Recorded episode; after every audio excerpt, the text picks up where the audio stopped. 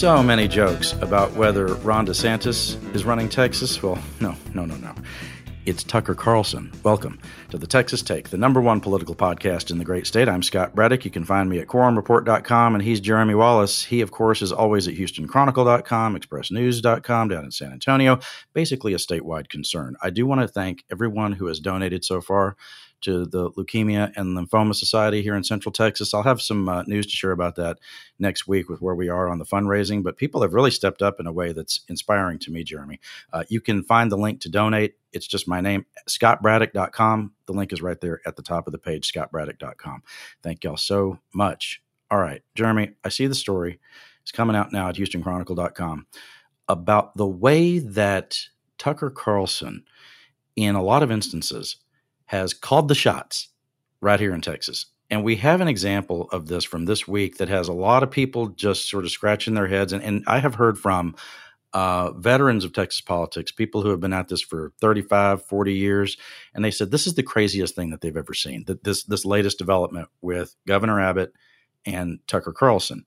This case in Austin of Daniel Perry. And I have to admit that when it comes to sort of the, the you know, these high profile court dramas, it's not in my D N A to pay that much attention to them. You know, there'll be a lot of times when it will overlap with what we do, and that's certainly happening right now, Jeremy. But this case of Daniel Perry in Austin uh, has now become a rallying cry on the right. What is this case even about?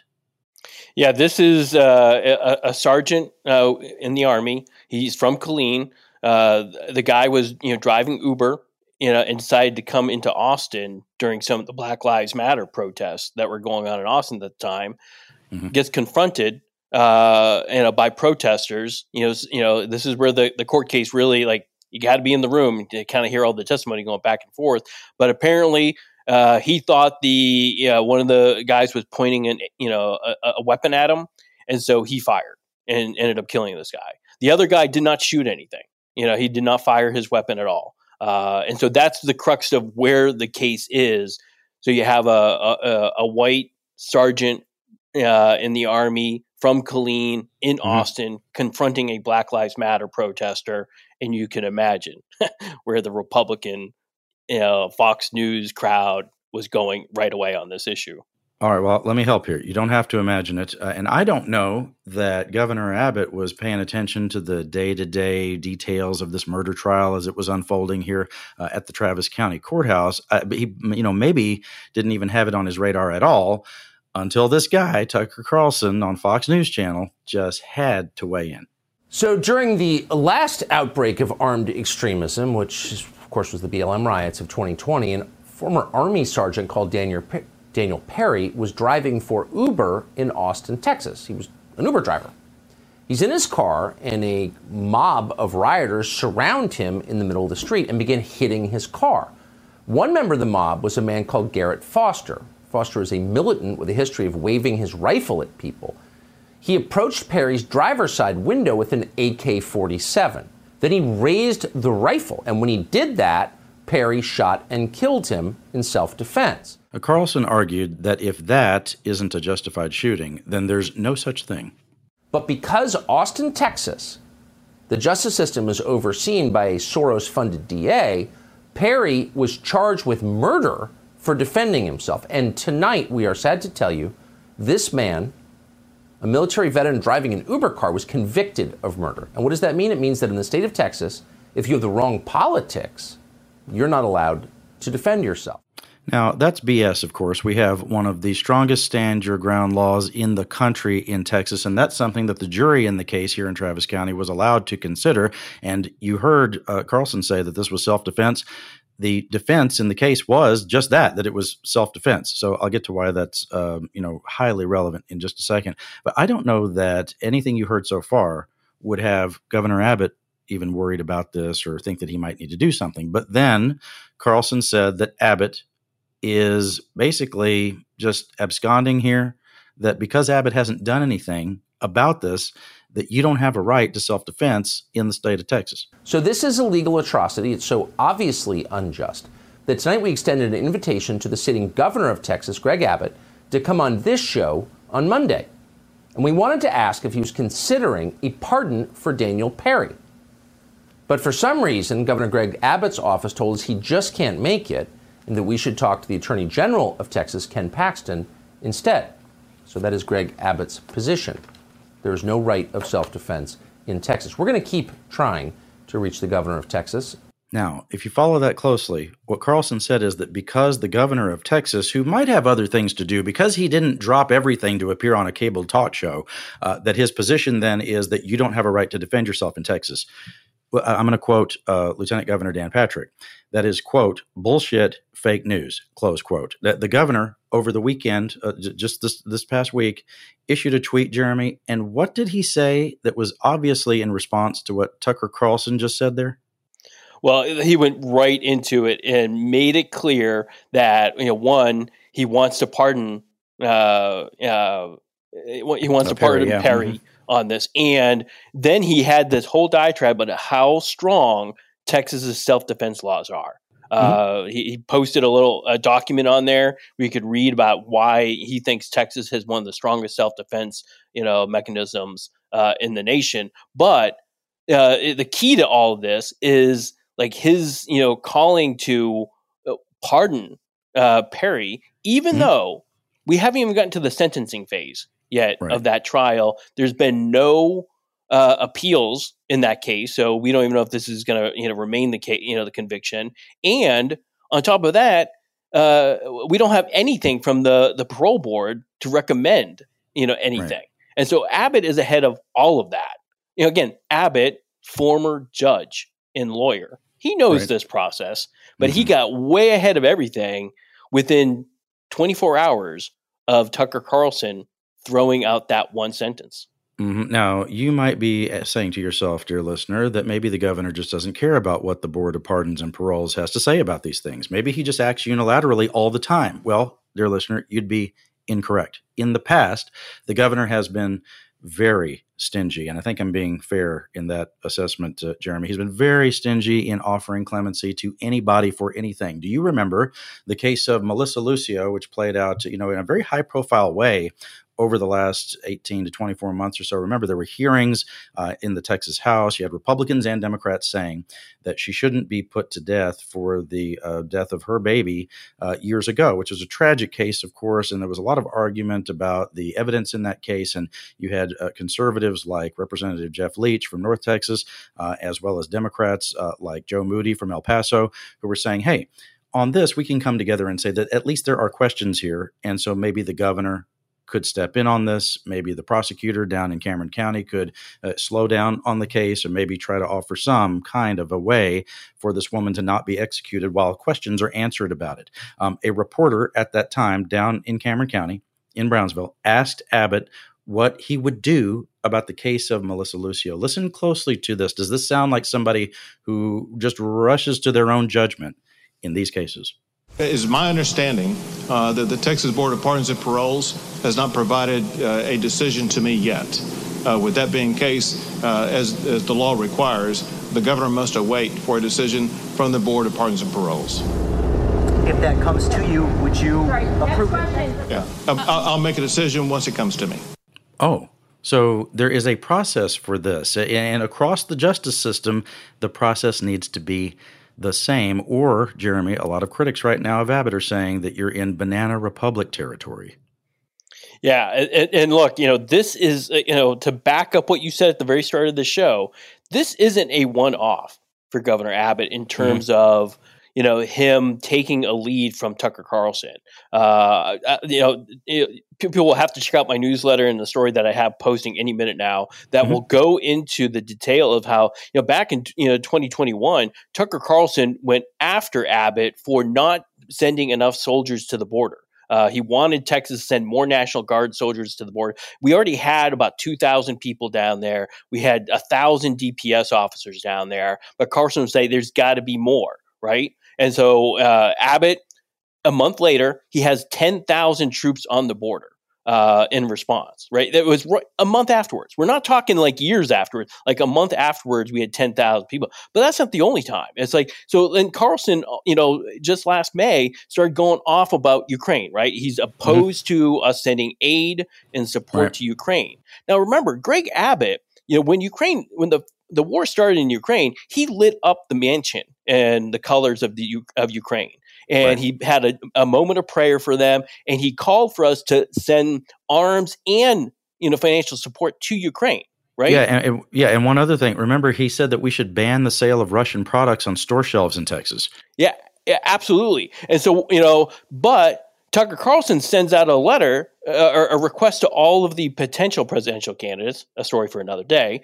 Uh, and Abbott responds that, you know, Joe Biden shouldn't send any more aid to Ukraine for either money or weapons uh, until he does more on the Texas border. It's like, wait, this is not the same guy. Carlson goes on air, and you'll be able to see the clip in, in you know, on my webs- on the website. Uh, Tucker Carlson goes on. I guess that means, you know, Greg Abbott's with us on this now. Yeah, I'm not sure he is. It's like it's very confusing where he is. But these are the cases you're seeing. Like, you know, I, I'll have more in both the story and the newsletter. But like, you'll see many cases where, you know, Tucker Carlson's saying stuff, and our Republicans, not just Abbott, you know, I don't, I'm, mm-hmm. I, look, we're hitting on him, but like there's a lot of other Republicans who are taking that lead because Tucker yeah. Carlson gets almost four million viewers a night, which is millions more than any other T V talk show host you can even think of. You know, I used to think Sean Hannity was the king. Oh, no, no. Well, no. He was at one point, but yeah. not anymore. Not anymore. You know, it's like, and don't even talk about anybody on C N N or uh, M S N B C. Carlson has twice as many viewers any given night. And so that's making Republicans who are worried about primaries, you know, and as you have pointed out a million times on the show, Texas mm-hmm. is a primary state. Uh, no doubt and, about it.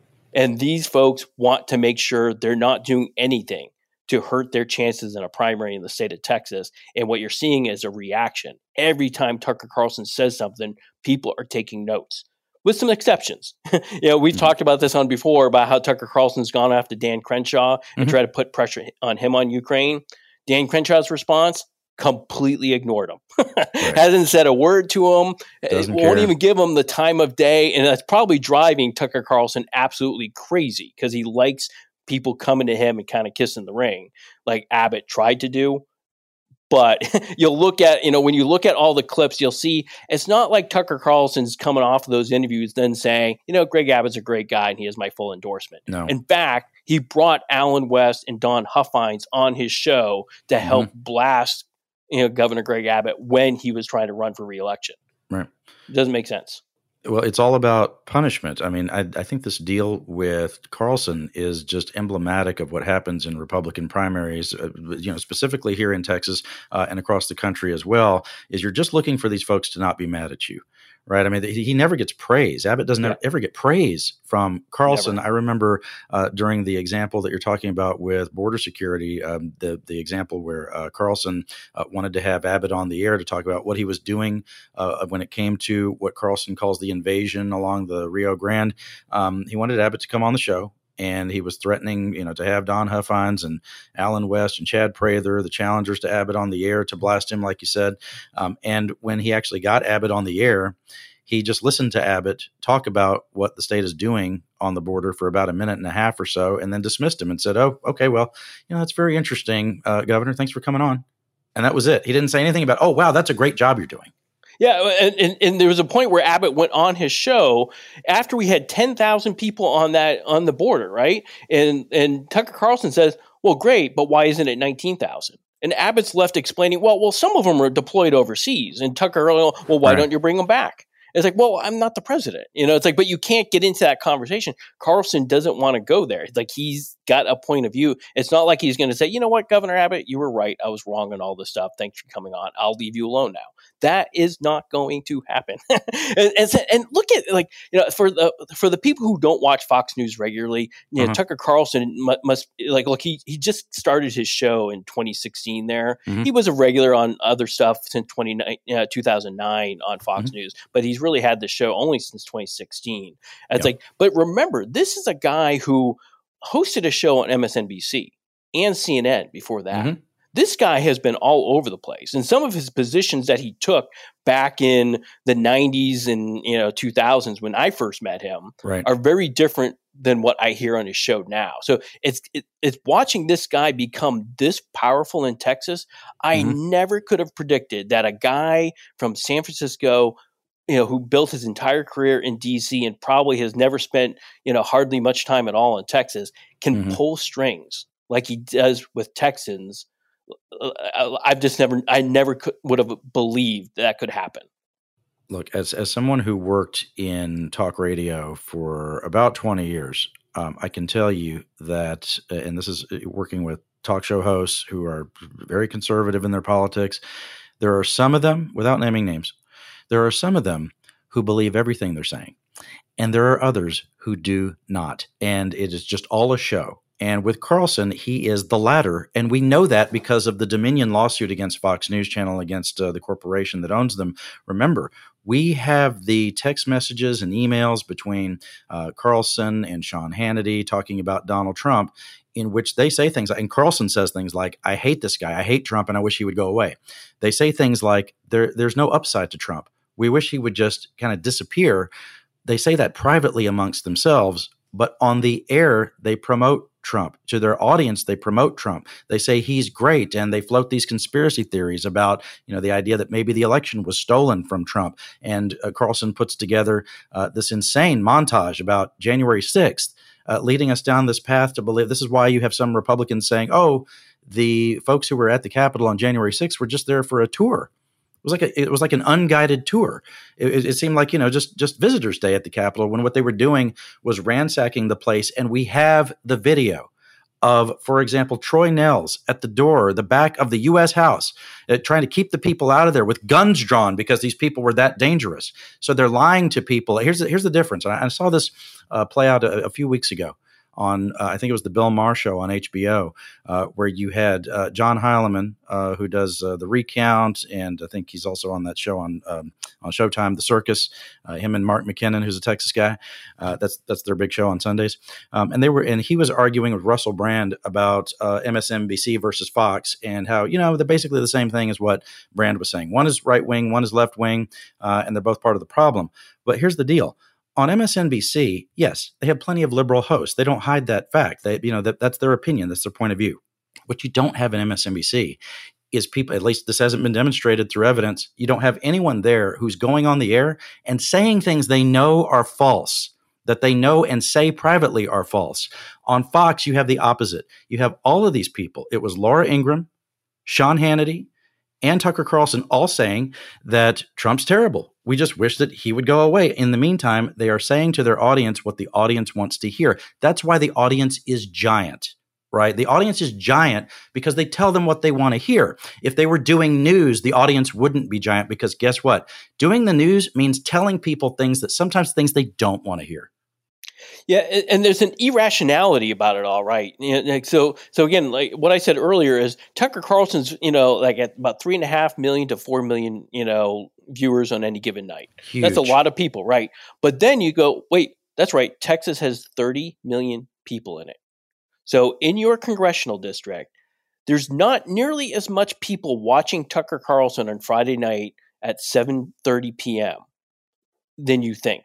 It's like it's not nearly as influential, but you have all these members of Congress convinced that he does.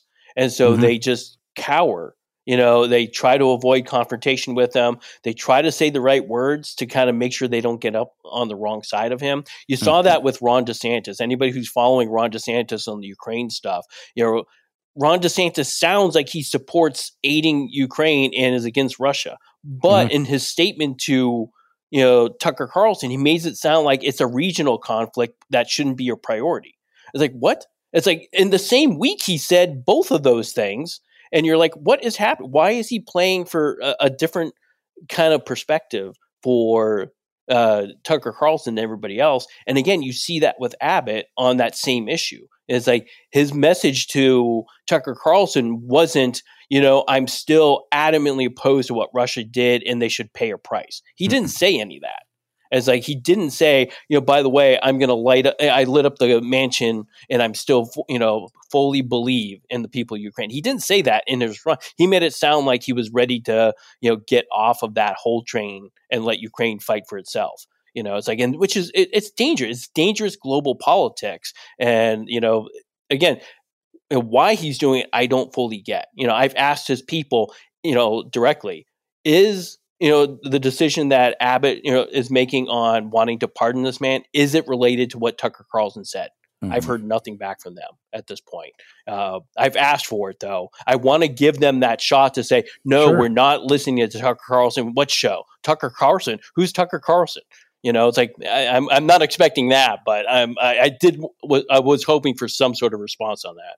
I don't think you're going to get anything back on that. Uh, I wonder if we're going to hear anything back from the governor or Tucker Carlson about the fact that, according to newly unsealed court documents, this guy, Daniel Perry, who's now apparently on track to get a pardon from uh, Governor Abbott, even before any sentencing has been done here, this guy has a history of uh, wanting to kill protesters. These are his own words, that he wanted to kill protesters, specifically Muslims and black people. He called the people at the Black Lives Matter protests, he said they were, quote, acting like monkeys, close quote. That is the guy we're now pointing to as um, deserving of a pardon after being convicted of murder by a Texas jury. And that's not all, Jeremy. This guy, Daniel Perry, according to these documents, and this was uh, gleaned from one of his uh, cell phones, he also was fantasizing about shooting protesters, as I mentioned, and chatting a lot with underage youth about sex with them. Uh, quote, no nudes until you're old enough, close quote, Perry wrote in one message uh, to a young woman who said that she was uh, sixteen, it would be seventeen in three months. This this young girl said, uh, so I'm sixteen, I'll be seventeen in uh, three months. Are you sure you want me? Um, and here's something interesting.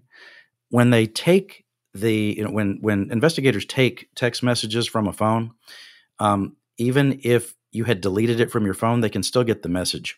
And so the message, the message next to the, next to the message, it will be uh, marked with an X. So of all these messages with the letter X, so all of these messages in which he's being flirty, this is a thirty year old man, by the way, a thirty year old man being flirty with a sixteen, seventeen year old. He had the uh, wherewithal to delete those messages from his phone, right? So I don't know what Tucker Carlson's going to say about that. Probably nothing, but we'll stay tuned to see what happens on that. Great reporting, Jeremy. The um, uh, border controversy spilling over at the Texas Capitol this week, where you have this um, proposal from Representative Matt Schaefer to create a border protection unit that would be staffed by civilians who could apply for these jobs. And there were a lot of advocates who were rallying at the Capitol saying that this is going to be um, a gross abuse of people along the Rio Grande, and not just people who are undocumented, but people who are uh, Hispanic and just happen to live there. Listen to some of the protests there. Are you angry? Yes or no? Yes! Are you angry? Yes or no? Yes! We need them to hear us in the Capitol and in this building, because it's not getting through. The bill is House Bill twenty, again, by uh, Rep, uh, Representative Matt Schaefer. Uh, during a hearing in the State Affairs Committee of the Texas House, he repeatedly refused to answer whether part of what he's trying to do is overturn a Supreme Court ruling that found that states cannot set their own immigration policies. You remember this was a case out of Arizona, uh, Jeremy, that, you know, it's a landmark decision by the United States Supreme Court that found that basically it upheld what's in the U S Constitution, which is only the federal government can set immigration policy. And if anybody wanted to change that, they would need to change the U S Constitution. Uh, there is the thought out there that this policy that could be adopted by Texas would be one of those things where you, where basically lawmakers will pass something hoping to be sued over it, so you can take it to the Supreme Court and overturn a previous ruling.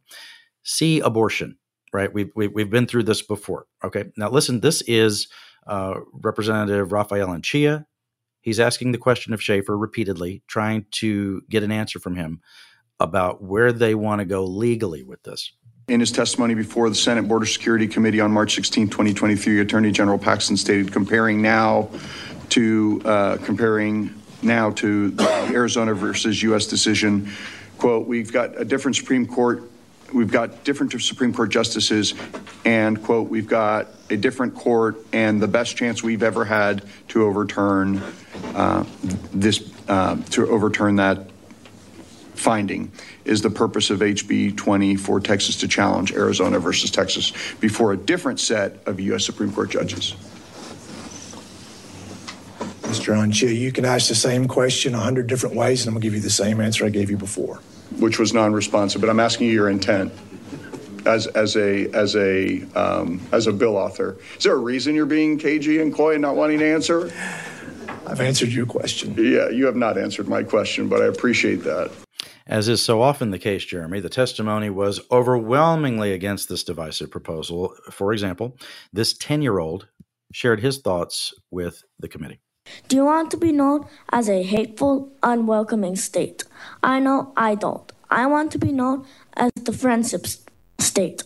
Just because people come from another place doesn't mean they can't have a positive impact on the world. They are not dangerous people.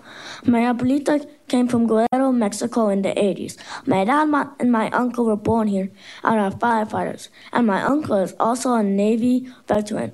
My dad and my uncle not only saved lives, but they risked their lives for others. They helped serve our community like many other immigrants. My abuelita might have come from somewhere else, but eventually she became a U S citizen.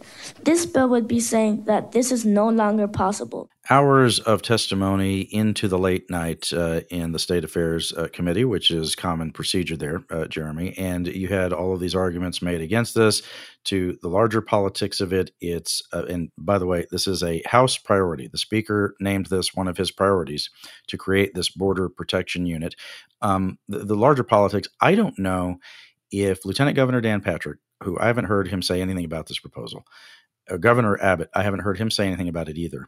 Um, I don't know if this is really going to go anywhere when it seems like what the governor wants to continue to do is what he has been doing on the border, which is Operation Lone Star, a multi-billion dollar operation, which as far as I can tell, isn't slowing down undocumented immigration. Uh, the, you know, the, the the Republican Party talks about this nonstop, stopping all of the quote unquote illegals from coming in. And over the last twenty-four months, at least six billion dollars, that's your tax dollars, have been spent on border security operations. That involves the National Guard and D P S down along the border. Um, and we continue to see what Republicans say are unacceptable numbers of border crossings, right? So, so that's one problem with. I wonder if the speaker isn't simply trying to change the conversation on this. And, and, and, you know, there has been the argument made by some in the Texas House, some Republicans who say, look, we can't just keep doing what we're doing with Operation Lone Star. It's extremely expensive. And what do we really get for it? At the same time, that doesn't make this bill any better. I had a friend who took the text of the bill and ran it through. This is one of my tech buddies who is genius on this stuff. He ran the bill through Chat G P T. And he asked the program, what kind of people would apply for these jobs to be part of the Border Protection Unit? And it's exactly what you would think. Proud Boys, people who were dishonorably discharged from the military, um, people who are, you know, racist, angry about the fact that brown people are in this country, and that sort of thing. It's just very straightforward. And so anybody, you know, as someone at the Capitol this week said, hey, if you're a Proud Boy in Minnesota, there's no residency requirement for this program. Come on down.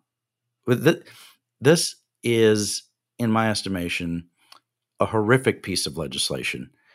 And I don't know if it's just chum in the water for the right-wing primary voters or if it's really going to get traction at the Texas Capitol. What, what are your what are your thoughts here? Well, as crazy as all this sounds, and I don't want to be so thematic that it, it makes people's eyes roll, but you won't believe where this came from. So if you go back in the files and, you know, listen to Tucker Carlson's interview with Greg Abbott, which, again, I have on our website right now. Mm-hmm. He, at one point in their interview, when they're arguing about the, you know, the, the border, how many people are on the border, you know, Tucker Carlson says to him, why don't you just say any person with military or law enforcement experience can join up? We are starting our own force. It's volunteer. Does that sound familiar to this bill? That is exactly what he's asking for. Here we are, and we have literally Tucker Carlson's words are in House Bill twenty. It's like you can see, again, it's not just Abbott who's taking cues from mm-hmm. Tucker Carlson. Right. The Texas legislature had an all-night debate on exactly what Tucker Carlson wants Texas to do, which is mm-hmm. send a call out to anybody, any volunteers, any with any background law enforcement, get on down.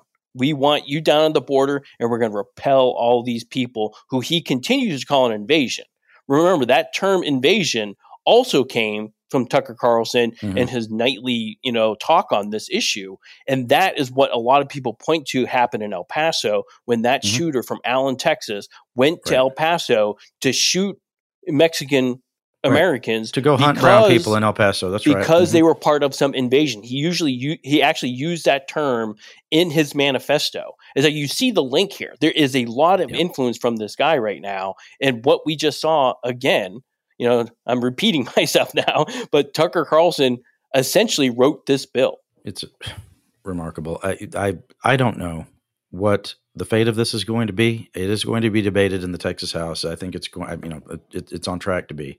Uh, this is just the committee hearing level. And I do think, Jeremy, that it's going to be on par with or even more painful for the institution than the debate on sanctuary cities in twenty seventeen, which, you know, and I've, I've been there for all of these debates on the House floor, whether it was abortion, um, uh, gay rights, uh, you know, the attacks on transgender people, all that sort of stuff.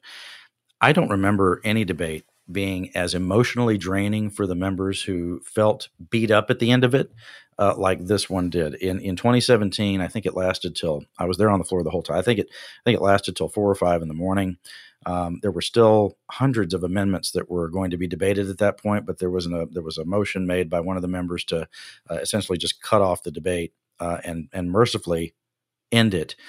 Um, but I th- this is what led to nearly fistfights on the floor of the Texas House in twenty seventeen. You remember at the end of the session when then Representative Matt Rinaldi uh, and another former member, uh, one who was who was in office at the time, uh, Poncho Nevadas, just about came to blow came to blows about all of this. This is when Rinaldi had proudly said that he was calling Immigration and Customs Enforcement, ICE, to come round up people at the Capitol because they were holding signs that said things like, you know, no one is illegal, that sort of stuff.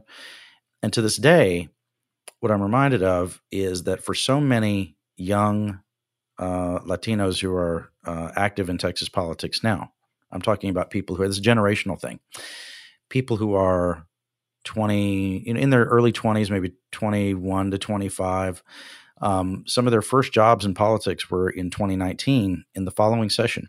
So a lot of people who uh, remember anything about the twenty seventeen session who are white, White people remember the bathroom bill.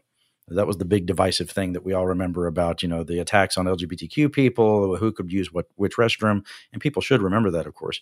But what young Latinos remember, their organizing principle, was the sanctuary cities debate, where they were hearing Republican politicians say things that made them think that, well, they're going to they're going to you know go round up my grandma in Houston and send her back to Mexico. That that that that that, that bill, just just to close the thought. that that bill is the reason that a generation of young Latinos are active in Texas politics now. Yeah, exactly. It's that same concept, right? And that was the problem. Like when you, when the people, you know, uh, even from North Texas, I, we don't. I, I was going to say Iowa, but like you know, when they start talking about the border, it's one thing. But it's like you got to understand when you go to McAllen, when you go to Harlingen, you know, ninety-five to ninety-eight percent of the people you meet are going to be Hispanic.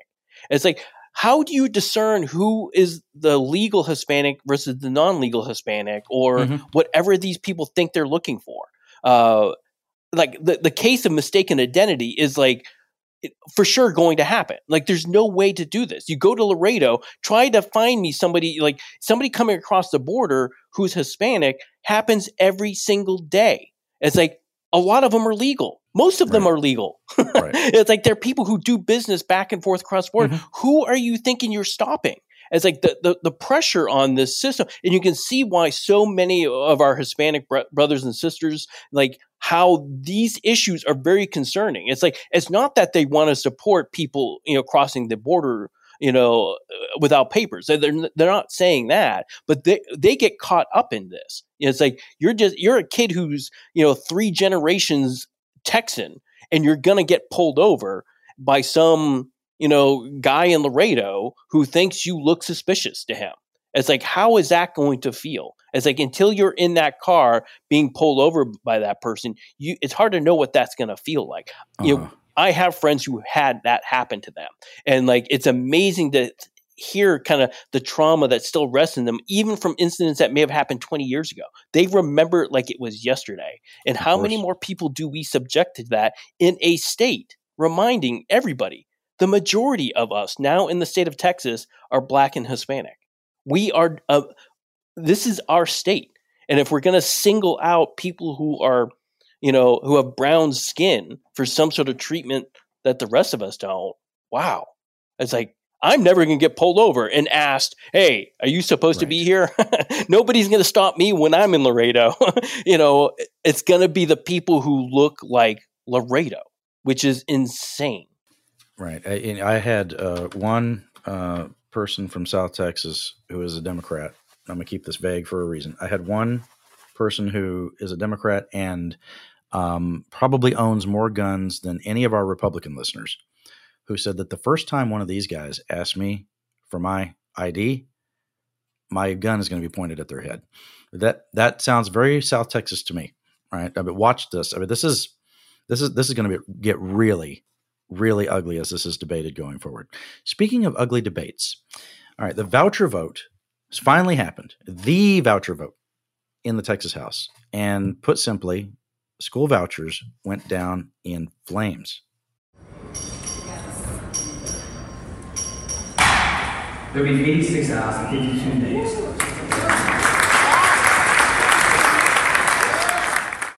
Jeremy, I was maybe surprised by the numbers on this because I thought that the governor might have moved the needle on this in a significant way, the way that he's been campaigning around the state, going to all these different districts, making his appeal for school choice. But I was on the floor for that debate during the budget last week. And uh, a lot of people, by the way, when we don't do a show, it's like we stole somebody's lunch because people get so mad that we didn't, that we didn't do a show. And I'm here. This is why we're doing a double platinum edition once again this week. So I can't have everybody in the audience uh, upset with us. But as the debate was playing out, I know people's hearts were pounding. Uh, the budget debate was pretty benign overall. A lot of the controversial amendments were pulled down. One of the uh, state representatives who was going to uh, offer a lot of very controversial amendments had his own little controversy. And we'll get into that on another show, potentially. I'm not going to talk about it right now. But we have coverage at quorum report dot com. How's that for a plug? Nice. um, yeah, yeah, right. Scott, they're going, what is Scott talking about? Well, you got to go to quorum report dot com. Just check it out. They, they act like I never did this broadcast thing before. So a- after the debate played out on this voucher amendment, Um, I rushed over to the um, House Clerk's office and got a copy of the vote. And after that, Jeremy, I think I told you off the air that I have kept this printout with me all week. And anytime I get a few minutes that, that are just a couple of minutes of downtime, I, I pull it out of my wallet. I folded it up, put it in my wallet. I, I've been I've been taking it out. I have it right here. And I've been studying it because I had a lot of people try to spin me about this and say, oh, this vote means that the House is more open to a debate about school choice now, school vouchers. I think that this vote does not say that after looking at it for a full week now. I didn't want to say this the day after because, look, people can make their case to me and say, hey, Levy Scott, look at the fact that it was debated in the way that it was during the budget, where you had Republican leadership saying, And, the, and leadership wasn't saying that they were for vouchers. The, the head of the Public Education Committee, Brad Buckley, did not say that.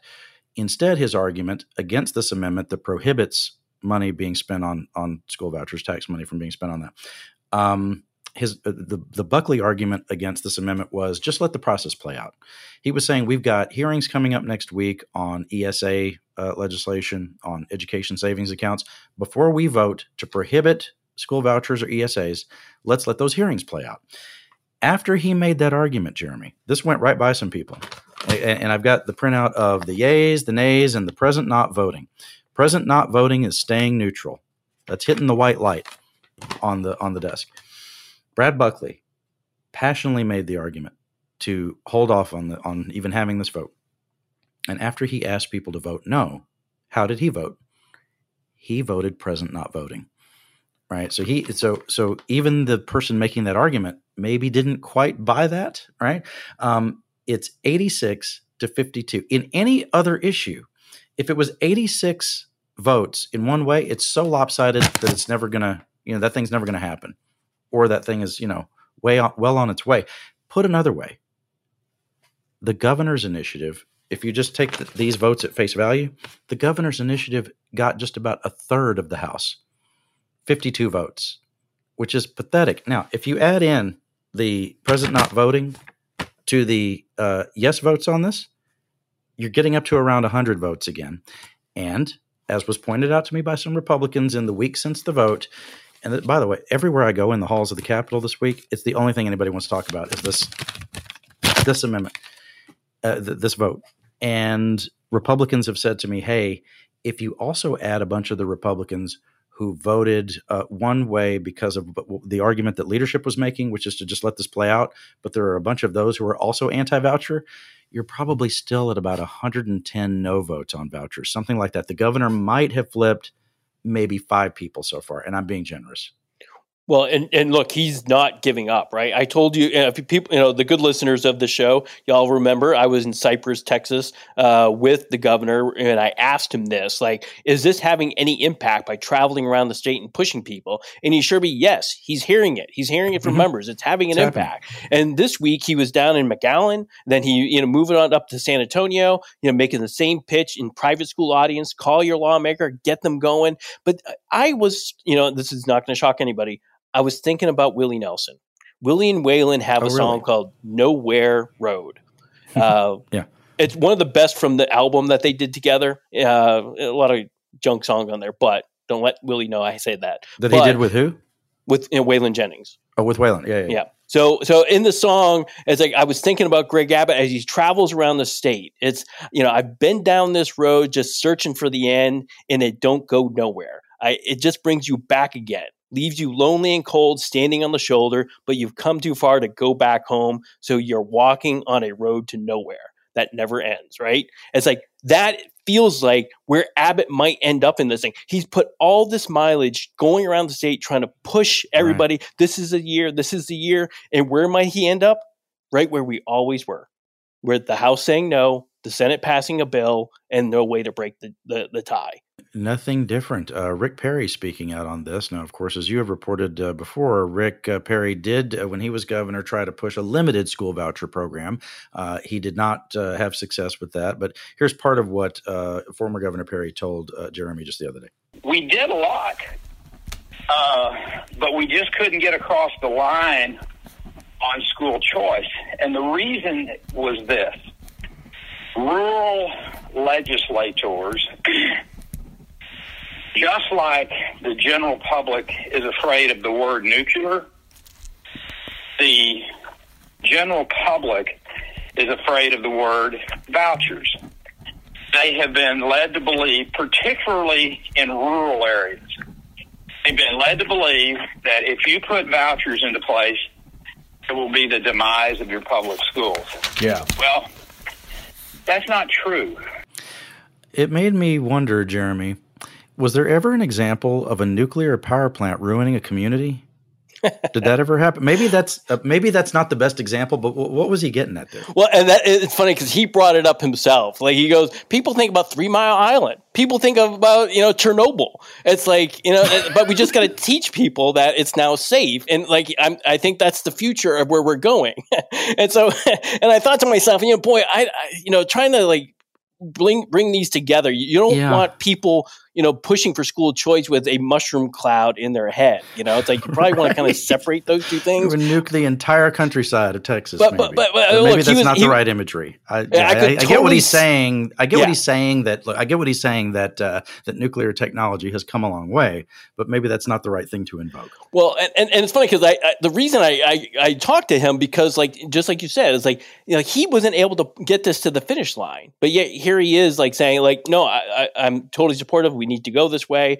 And so, and it's fun. And I got to put you in the mood, y'all. It's like, I, I'm talking to Rick Perry. He's walking down this dirt road, you know, chatting with neighbors, you know, birds mm-hmm. are chirping in the background. Uh, you can hear all kinds of stuff going on. And, and like, he, he's talking about, you know, the antique show down in Round Rock, uh, right. uh, uh, Round Top, uh, Round Top. Yeah. Yeah. yeah mm-hmm. Over in Round Top. And like, that, ant- that, by the way, that antique show and the, the antique scene in Round Top is impressive. It is killer. You should go visit, there. It, visit Fayette County, y'all. Yeah, it de- definitely. It were, I, I, we should join the Chamber of Commerce in Fayette County. But so, like, it was a wild interview with him. I, I want to say we were like twenty or thirty minutes. Uh, but it, but again, making the point that like. Like he understands this is a long education process if you're going to get this to succeed. And th- that had me thinking about, has Abbott done that enough? You know, it's like, I know he's touring the state a lot right now and kind of almost doing exactly what Kim Reynolds in Iowa. She's the governor up there who had the same problem, you know, where she like, you know, she was trying to get this across the finish line and she succeeded. But, you know, here's the difference. Iowa, you know, doesn't have you know, over a thousand independent school districts with, you know, you know, add all those school board members, you know, mm-hmm. into the mix, add all those superintendents who are putting pressure on legislators. There are more school districts in one state house district than there are in, in the entire state of Iowa in some places. So you you can see there's just a different pressure point. And I think Abbott has a lot of work he needs to be doing. He almost ha- needs to be doing this touring for years. And getting not just the private school people on his side, but somehow getting public school people to start vouching for what he's doing. Right. All these events he goes to, he's only talking to private school people who are already in the private school to call legislators to give public school kids a choice. Mm-hmm. It's a different kind of message, right? Like he, like I just, I, it felt like the last two years he didn't really focus on this issue very much, mm-mm, at least mm-mm. in doing rallies like this, and he probably needs to be. It's like, so mm-hmm. it has me thinking that uh, despite the wisdom of Waylon and Willie, uh, that maybe he's thinking next cycle. You know, it's like, you know, get this thing rolling, full bore, travel the state, and keep doing it because he's got a lot of work to oh, do. Oh, so, yes. Yeah, so let me let me pull this amendment out again because you made me think of something.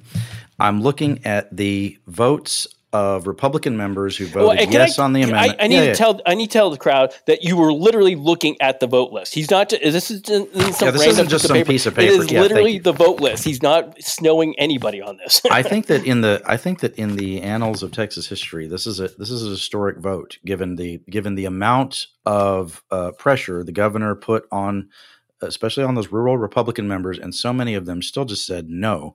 Um, I, this is what was going on on the floor of the House. And I have seen this play out over the last fifteen years where you would have House leadership, whether it was Joe Strauss or Dennis Bonin, now Dade Phelan, um, they would be actively trying to protect Republican members from votes that might hurt them in their primaries, and they would be concerned that groups like, um, you know, the Texas Scorecard and Empowered Texans, Texas Right to Life, all of that, that those Republican members would be attacked by those groups in their primaries, you know, based on certain record votes that happened in the House.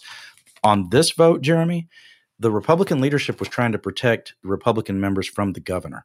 Yes. Right. They, they were trying. Th- th- this list is Abbott's list. So if you're, so what you're saying about maybe the governor has to work this really through the next cycle, through the next primary, and then the next legislative session, those Republicans who voted yes on this amendment to prohibit vouchers, they are in the governor's sights now. Right. In Iowa, the example you gave, the governor there, Kim Reynolds, she did that in primaries. She went after Republicans who were not uh, supporting her voucher program, and she went after Republicans who were not sufficiently supportive of her program. You know, some who said, yeah, I'm fine with it, but they weren't cheerleaders for it. She was pissed at them. Meantime, down in San Antonio.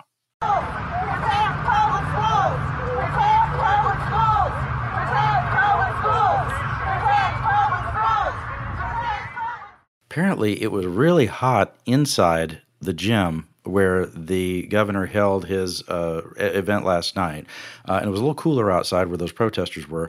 One of the problems, Jeremy, uh, for the governor's event was that they would like to have shut the doors to drown out the protesters who were in favor of, uh, you know, funding public schools fully. Uh, they were saying, you know, defend, not defund, but defend public schools. They couldn't shut the doors to the gym to drown them out because it was too hot inside the gym. In the meantime, like you said at the Trump rally in Waco, there were all these elderly people inside this gym waiting on Abbott to speak and tell them why vouchers are a good idea. The roadshow uh, continues. I'm not sure where he's going to go next, but there was uh, a hearing in the Texas House earlier in the week uh, that had to deal with these E S A bills. As uh, you know, Chairman Buckley had promised, he was going to allow for Texans to offer their testimony about whether they like uh, the school voucher or E S A idea. So check this out. Representative Harold Dutton a Democrat from Houston who supports charter schools, by the way. So he's a school choice guy. He just doesn't necessarily like vouchers. He was talking to one of the people testifying, and it was another one of these hearings that went on forever, Jeremy, an all-night hearing. They were done with the voucher hearing at three a.m.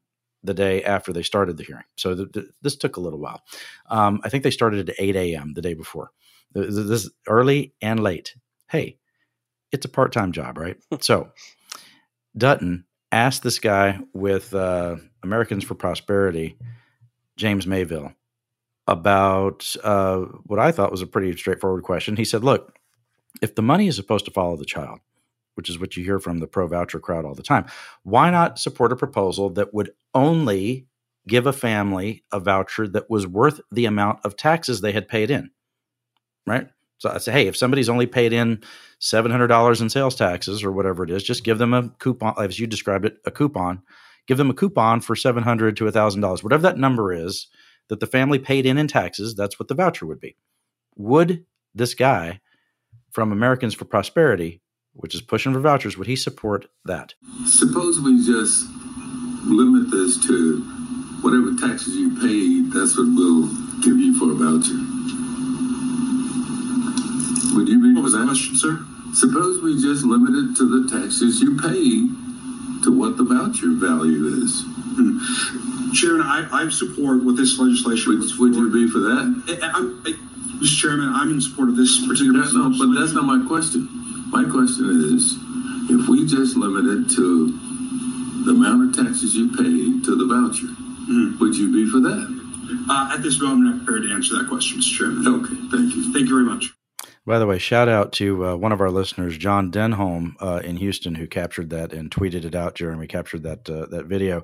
Um, yeah, yeah, these these folks have their talking points, but when you ask real questions about the policy, there's not that much to say. So let me give you the other side of it. Uh, Representative Brian Harrison, who is on the Public Education Committee, he is in favor of school vouchers, or school choice. Um, he has said, I think he said that, you know, he has great public schools in his area, but not everybody is that lucky. Okay, not sure who he's talking about. He asked Monty Exter with the Association of Texas Professional Educators about the difference in consequences. You know, if there's a private school that fails versus a public school that fails. What happens to private schools when they fail? Um, they close, and hopefully that's not during the middle of the year. What happens to public schools when they fail? Well, theoretically, what should happen to public schools when they fail is I'm asking that what does happen to public schools when they fail? Do they close? A litany of things happen do, to public do they, schools. Do they close? They Ultimately, yes, they do. Ultimately, yes, they do. He probably should have started with that. The, the, the, the private school closes if it fails. The public school would eventually close if it failed. I am left with this question for Representative Harrison. What's the standard for a private school failing? The private schools don't have to follow almost any of the regulations and rules and curriculum requirements, any of that stuff that public schools do in Texas. Um, if a private school fails, it, it's my assumption that the main thing that went wrong is they didn't make money, right? If a private school fails, it's because it wasn't, you know, financially feasible to keep it open. They didn't have enough money coming in to be able to keep the thing open. If a public school fails, we know why it failed because there is so much accountability for public schools. They have to do all of this testing. They have all these benchmarks they have to meet. You've got the, uh, the what they call, uh, you know, the the T E Cs. Well, don't get me into the weeds of that, but but it basically it has to do with what the kids have to learn in a in a in a public school setting. There's none of that for private schools. So, what is the standard now? What else can happen to a public school if they're, quote, failing? It's playing out right now in the Houston School District. You have a, a few campuses that are said to be failing or not doing well enough, and the Abbott administration is taking over the entire school district, the largest independent school district in the state, and we'll see how they do. Uh, but it's not as if there are no consequences when there are problems at public schools. But the difference, of course, being a huge difference, is that the private school can choose its students. And there is no, they choose their, if you want to talk school choice, they choose their students. They can turn away a student for any reason or no reason. You know how uh, Texas is an at-will state? You can be fired for any reason or no reason. Same thing at a private school. You can be rejected as a student for any reason or no reason. Doesn't really matter. Inability to pay. Okay. Maybe a student who might be disruptive. Okay. Whatever it is, you can turn them away. A public school has to take every kid. And this is something that infuriates conservatives, even though it's the law, as determined by uh, William Wayne Justice, the federal uh, judge out in East Texas. You remember the case, Plyer versus Doe, that says the undocumented kids, they have to accept them at a public school district. There's almost no, if the kid lives within the district boundaries, the district can't do anything, but they have to take the kid, right? So the performance of the school is in a lot of ways challenged by how much diversity there is in the area, how much uh, ethnic and economic diversity there is in the area. Um, and to compare the two and say, oh, hey, hey, it, this is the consequence for a private school, but is that not the pro- you know consequence for a public school? Is a bogus argument. It's not made in good faith. Well, and, and I'm glad you bring all this up. So so it's almost it's like I had planned that you were going to bring that up specifically, because I spoke with you know Senator Bra- Brandon Creighton earlier this week. He's the uh, Conroe Republican who's leading the effort on school choice in vouchers in the Texas Senate. So I ta- caught up with him on a, for a one-on-one exclusive interview with him, and we were talking about just you know, this very re- issue of like private schools, like what you know will they have to change anything they do? You know, because a lot of them don't have the STAR test, so they're not going to be subject to the same even measurement system to determine whether or not they are failing or not, right? Mm-hmm. And he told me, no, it's like he, you know, private schools won't have to change anything they're doing. If they don't right. take the STAR test or they don't use it, they don't have to do it, even if they're taking, you know, the school choice money. It, same thing with like, you know, if, if it's a, a Christian school that specifically says we're not, we're only taking Christian schools, they can still do that. And they can continue to turn down students as they like.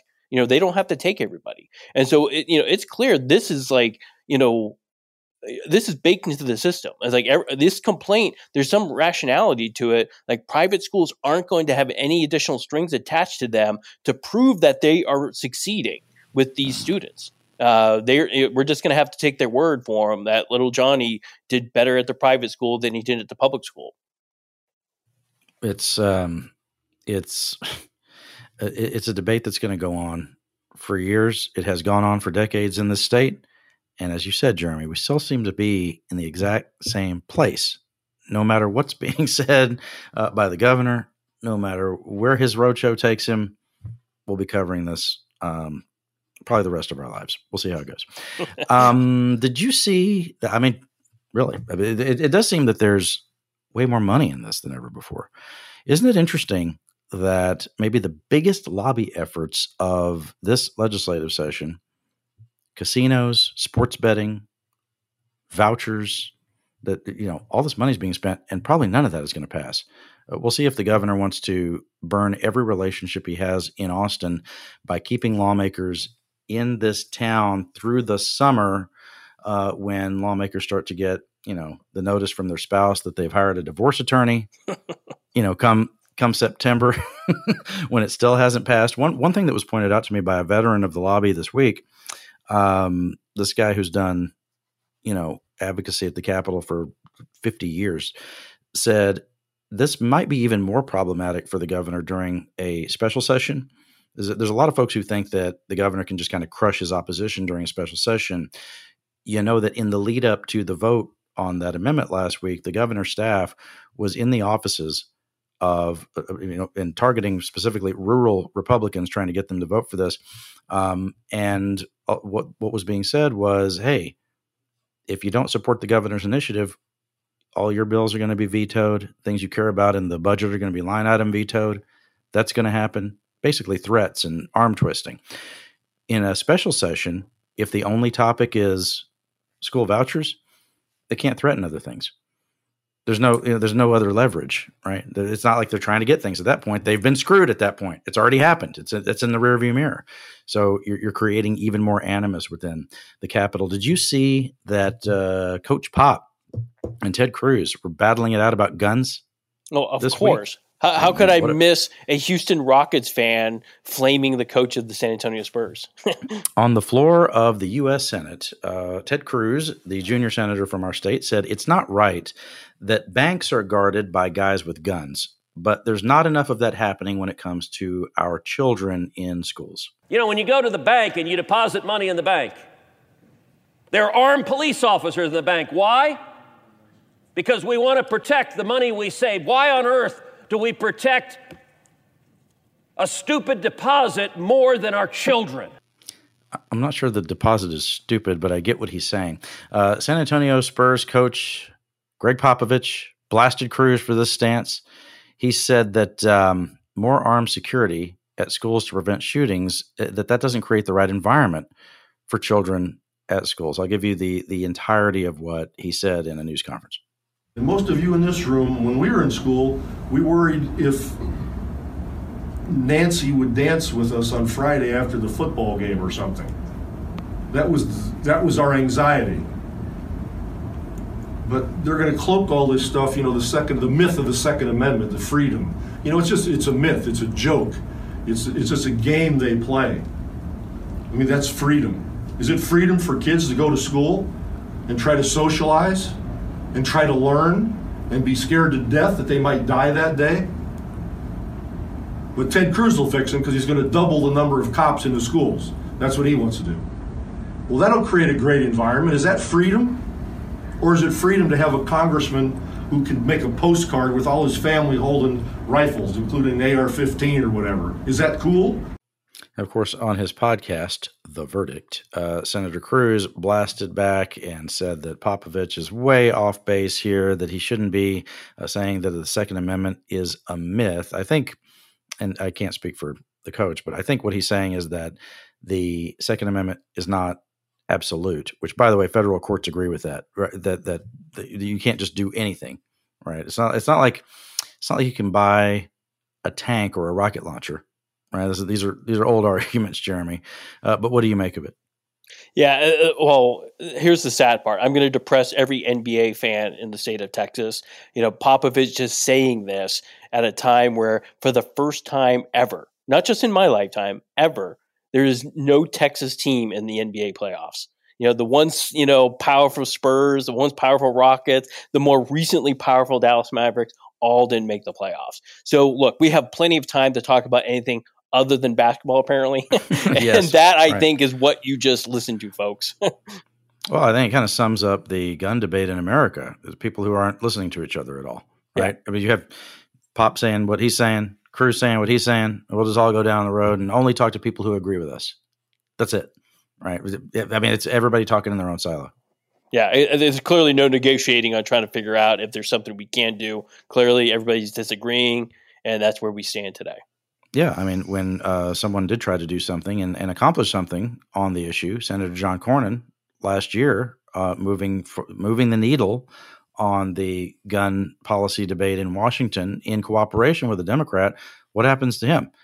He gets nearly booed off the stage at the next state Republican convention. And in the meantime, looked like uh, Cornyn this week was making some moves on uh, leadership position there. But it looks like uh, Senator McConnell might be just about ready to retire. He had a bad fall, and he was back at the he was back at the Capitol. I saw a video um, uh, earlier today. I think it, I think the video was from this morning. It was interesting to see McConnell walking in uh, with a he was wearing like a fleece vest and a ball cap, uh, walking into the U S Capitol uh, instead of the suit that he would always be in. Yeah, I need to see much better sources of him leaving yeah. than that one report. You know, I was yeah. kind of looking at that. I did not trust much of what I saw in there. So I'd, I'd hold our fire on John Cornyn for Senate, you know, majority leader for some time to come here. We'll see what happens. Um, here's some uh, some debate where guns came up, and I didn't necessarily expect it, although maybe I shouldn't uh, have been surprised at all. Did you see that the Texas Senate is moving quickly to try to pass these bills that regulate drag shows in Texas? No, of course. Very controversial. Senator Brian Hughes, who carries all the great bills in the Senate, from East Texas, uh, he and Senator Roland Gutierrez, who, of course, represents Uvalde and has been trying to focus uh, the discussion in Austin on gun regulations and what can be done to protect children. Uh, these two guys were debating the need for cracking down on drag shows. So listen to how Lieutenant Governor Dan Patrick handled it when Hughes and Gutierrez started arguing about how to best protect children. If it appeals to the prurient interest and meets any of those above prongs, it's captured by the bill. Because this is about protecting children. What should be done in the presence of children? Man, I, I'm, I'm telling you, I've been all about this session about protecting children, my friend, and we haven't done a whole lot of protecting the children when it comes to guns and ammunition. I've been all about it this session, my friend. I gave the audience in the gallery a warning earlier. You're welcome to be here. We do not allow outbursts. And if we have another outburst, I'll have to have the gallery cleared. You may listen respectfully, agree or disagree with what's being said, but no outbursts are allowed on any bill for either party in this gallery. We have decorum here, and I ask you to respect that, or I'll have to clear the gallery. You could hear Senator Gutierrez there saying to Hughes right at the end, uh, it sounded like he was talking to Hughes, and he said, this is bullshit. You're better than this, right? D- d- shutting down the debate about how to protect children um, when it comes to guns, but promoting the debate about protecting children when it comes to drag shows. Um, I think that Gutierrez is trying to make the point that, look, we should all be for protecting children no matter what, right? But the fact is that at the Texas Capitol, given the politics of the moment, a discussion about cracking down on guns, which is the way children got killed, right? It, that that's not welcome at all. And in fact, Governor Patrick went so far as to tell Gutierrez that if he brought up guns again or got, quote, off topic again when he's uh, talking about various bills that are on the floor, that Patrick's not even going to turn his microphone on for him to speak, that he's not even going to recognize him, that the senator from Uvalde, or who represents Uvalde, excuse me, he's from San Antonio, but his, his district includes Uvalde. The people that, put it this way, the people, uh, some of the people he represents are from Uvalde. He's not allowed in the Texas Senate to bring up gun regulations. That's what Patrick told him, Jeremy. Well, and and, and what's amazing is it wasn't – I want to say it's two days after that. You know, uh, Paul Betancourt, the Republican from Houston, turned to the crowd and asked for them to cheer for the property tax legislation they're working on, mm-hmm. and to go, you know, lobby the House. And it, it it provoked a loud, you know, cheer from the crowd. You can follow it on my Twitter. It was, you know, if you go to my Twitter line, you'll see it. Mm-hmm. Like, you know, Betancourt's got his arms up and he's calling on these people to cheer, and they did. Nobody said outbursts like that uh, won't be tolerated and I'll clear the chambers. Nobody right. said anything, but it was okay. Mm-hmm. Like literally after he said, doesn't matter if you're Republican, or Patrick says, doesn't matter Republican or Democrat, we're not going to have out- outbursts here. Literally a day or two later, there was an outburst provoked mm-hmm. by the, a state senator that they said nothing about. They just had a good laugh about it, you know, instead, because, you know, it was like, oh, it's, it's kind of like a football game. You know, it's just like, well, I don't know. It, it just felt like a massive double standard hearing yeah. Patrick come down on, you know, Gutierrez, but not saying anything to Betancourt about, by the way, don't do that again, because we don't right. want to be no. having this back and forth with the galleries. Uh, but well, we have, well, we have decorum in the Senate. Uh, it seems like uh, Patrick is, he's establishing um, that this session, he's just making up his own rules as he goes. The same thing for the casino and sports betting bills, where he said that, you know, you've got to have Uh, a majority of Republican senators, you know, on board with this. Uh, and if we do it with a, with all Democrats and just a few Republicans, we can't have that, because that would be the Democrats running the place, which is just something that he's making up. That's not in the Senate rules at all. As long as there's twenty-one votes, they could bring it up and pass it as a constitutional amendment. Also this, have you noticed that in Patrick's news conferences uh, as of late, and by as of late, I mean maybe in the last couple of years, he'll say something like, well, we're only going to answer questions about the topic at hand right now. You can't, reporters shouldn't ask about any other topics. But just this week, two days ago, he held a press conference about mental health, expansion of mental health services in rural Texas. And when someone asked him about the Texas House's property tax plan, he didn't tell the reporter, oh, we're not going to talk about that. Instead, he trashed the Texas House property tax plan for, I think about, and I think it was um, Natalie Haddad at uh, K-View Television in Austin. She pointed out that Patrick was spring-loaded, ready to go, and he talked about that for, for about five minutes. He didn't say, oh, you can't ask me about that. So the rules are whatever Patrick makes up in the moment. All right. That's enough show. We'll see what moments unfold next week. If you're a you know big fan of the show, you know that you are. Hit that subscribe button. Hit the button that has it download the show uh, to your phone immediately. That's the best way to do it. Uh, continue to make your donations. You've been so generous uh, to L L S in uh, Central Texas. Scott Braddock dot com is where you can go for that. Scott Braddock dot com. The link to donate is right there at the top. And we would love to have you as a subscriber at Quorum Report dot com, Houston Chronicle dot com. And we will see you next week.